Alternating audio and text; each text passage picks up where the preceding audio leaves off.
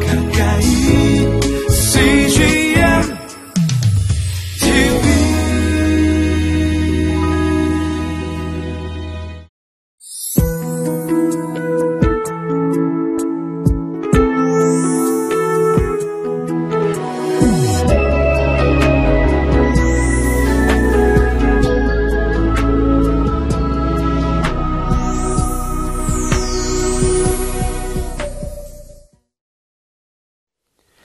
성경을 읽다 보면 성경 안에서는 하나님의 노래가 들리는 때가 있습니다. 그 노래는 어떤 때는 사랑의 노래이며 기쁨의 노래이지만 어떤 때는 슬픔의 노래이기도 합니다. 하나님의 노래를 듣는다는 것은 우리에게는 어떤 의미일까요? 그것이 우리의 삶에 새 힘이 되고 능력이 되고 큰 구원의 소망이 되길 간절히 소망합니다. 하나님의 노래를 들으면서 오늘 하루를 또 우리의 남은 삶을 살게 되길 간절히 소망합니다.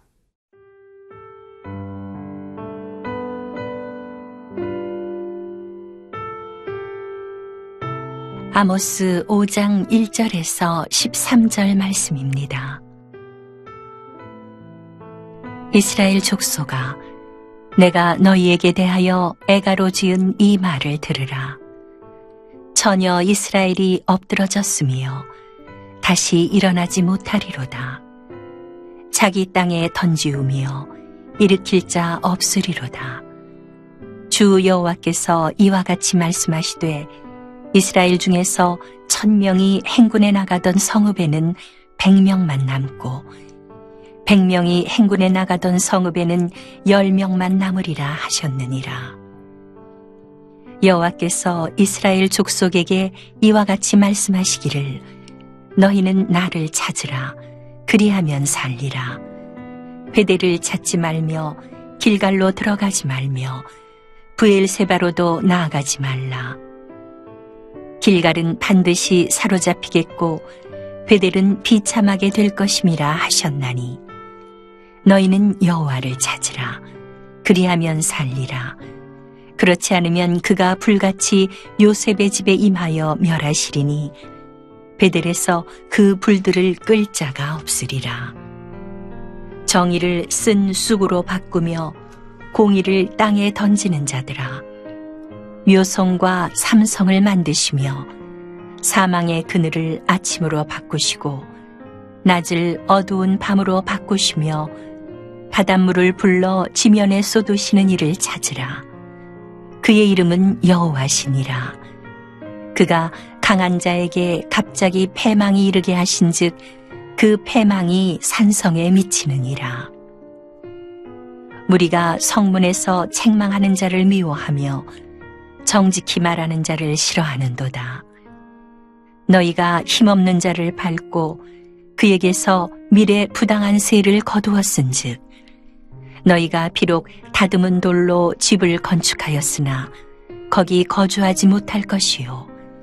아름다운 포도원을 가꾸었으나 그 포도주를 마시지 못하리라. 너희의 허물이 많고 죄악이 무거움을 내가 아노라. 너희는 의인을 학대하며 뇌물을 받고 성문에서 가난한 자를 억울하게 하는 자로다.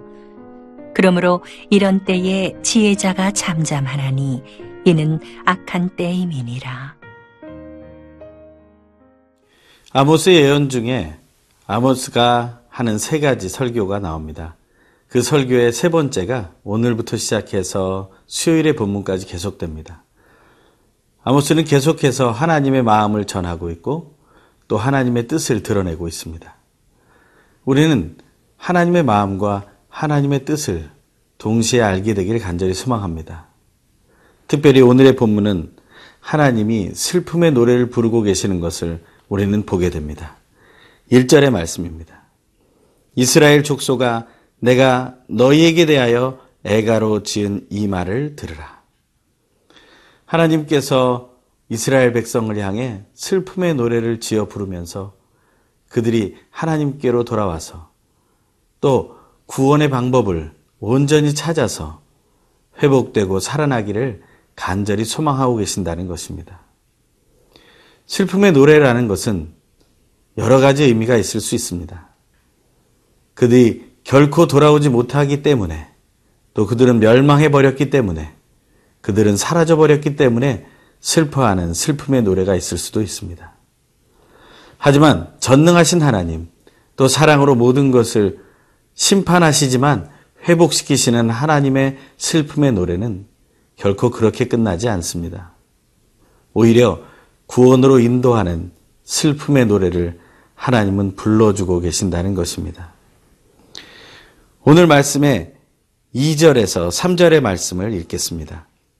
처녀 이스라엘이 엎드려졌으며 다시 일어나지 못하리로다. 자기 땅에 던지우며 일으킬 자 없으리로다.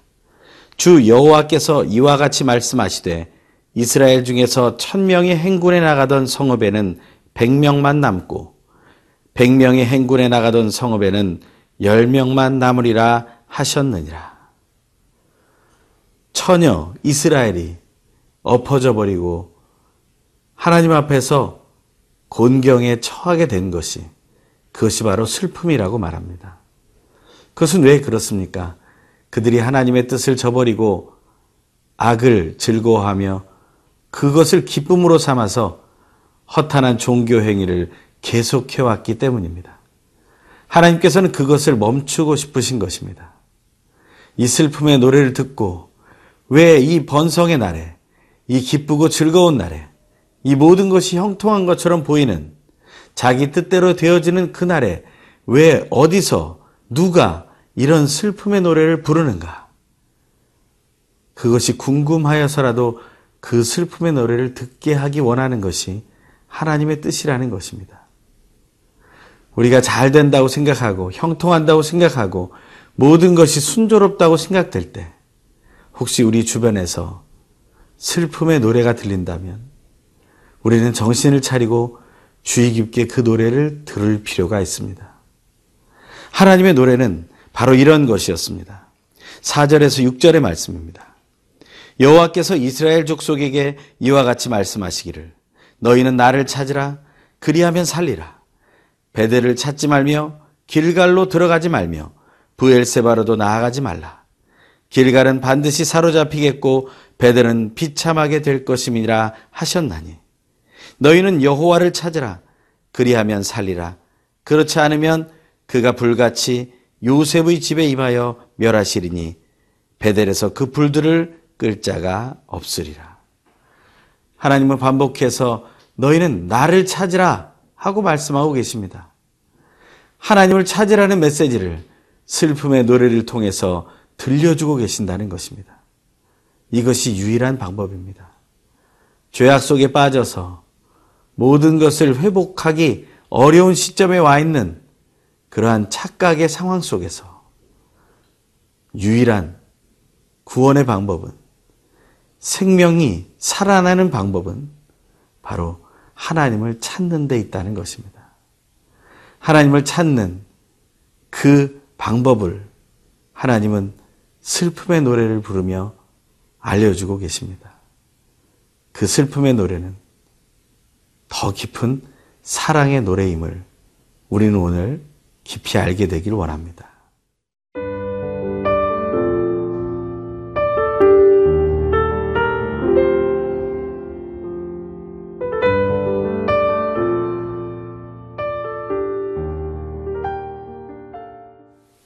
혹시 우리가 하루를 살아가면서 또 요즘 삶을 살아가면서 모든 것이 너무나 잘 되고 또 모든 것이 형통하는 것 같은 그러한 만족을 누리고 있다면 하지만 그럼에도 불구하고 자신은 정작 하나님을 찾거나 구하지 않고 있다면 우리는 지금 잘 되고 형통하는 것에 의문을 던져야 합니다. 그리고 오늘 주신 말씀처럼 하나님을 찾아야 우리가 살아나게 됨을 다시 한번 확인하고 점검하는 시간을 가져야 할 것입니다. 오늘 뒷본문은 계속해서 이어집니다. 7절에 또 8절의 말씀입니다. 정의를 쓴쑥으로 바꾸며 공의를 땅에 던지는 자들아. 묘성과 삼성을 만드시며 사망의 그늘을 아침으로 바꾸시고 낮을 어두운 밤으로 바꾸시며 바닷물을 불러 지면에 쏟으시는 이를 찾으라. 그의 이름은 여호와시니라. 다시 한번 살아나는 방법이 하나님을 찾는 것임을 말합니다. 그 중에서도 별을 창조하시고 어둠으로부터 빛을 또 낮을 밤으로 바꿀 수 있고 바닷물을 지면에 쏟아부을 수 있는 그 놀라우신 창조주를 찾으라고 말하고 있습니다.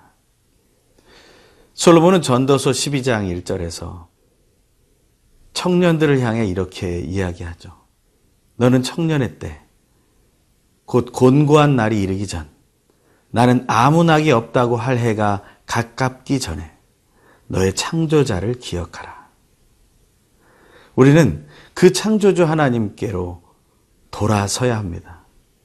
그 하나님에 대한 믿음을 가지고 나아가야 합니다.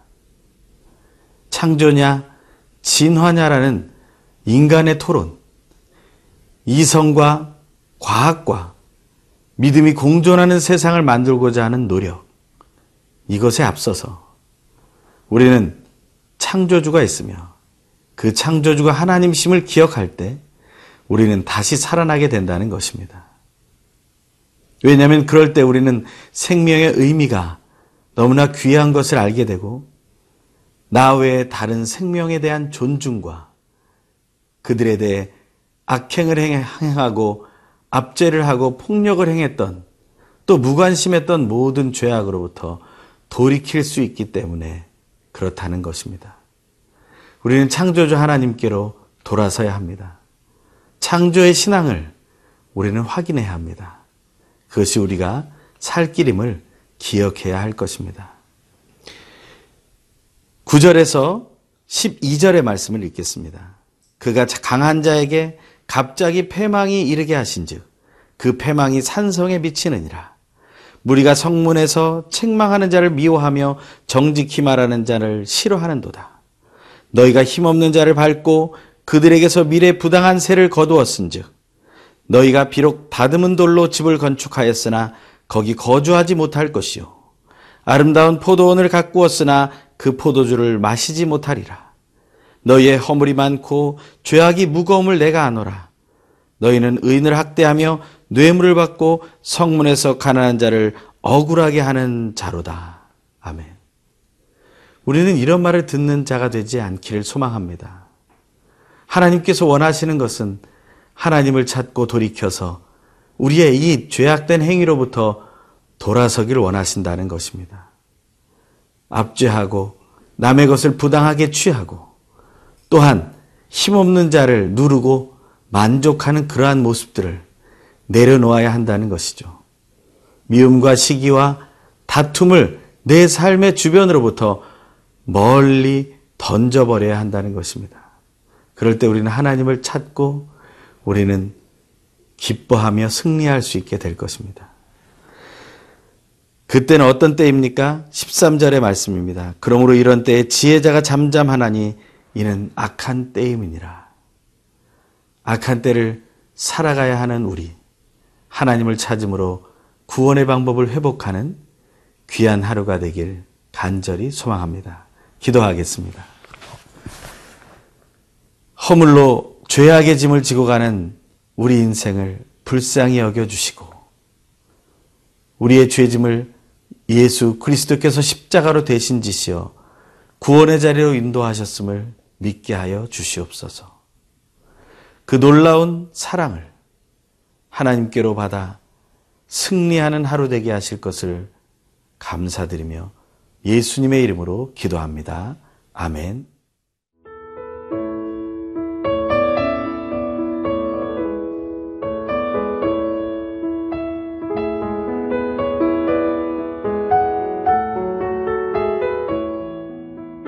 이 프로그램은 시청자 여러분의 소중한 후원으로 제작됩니다.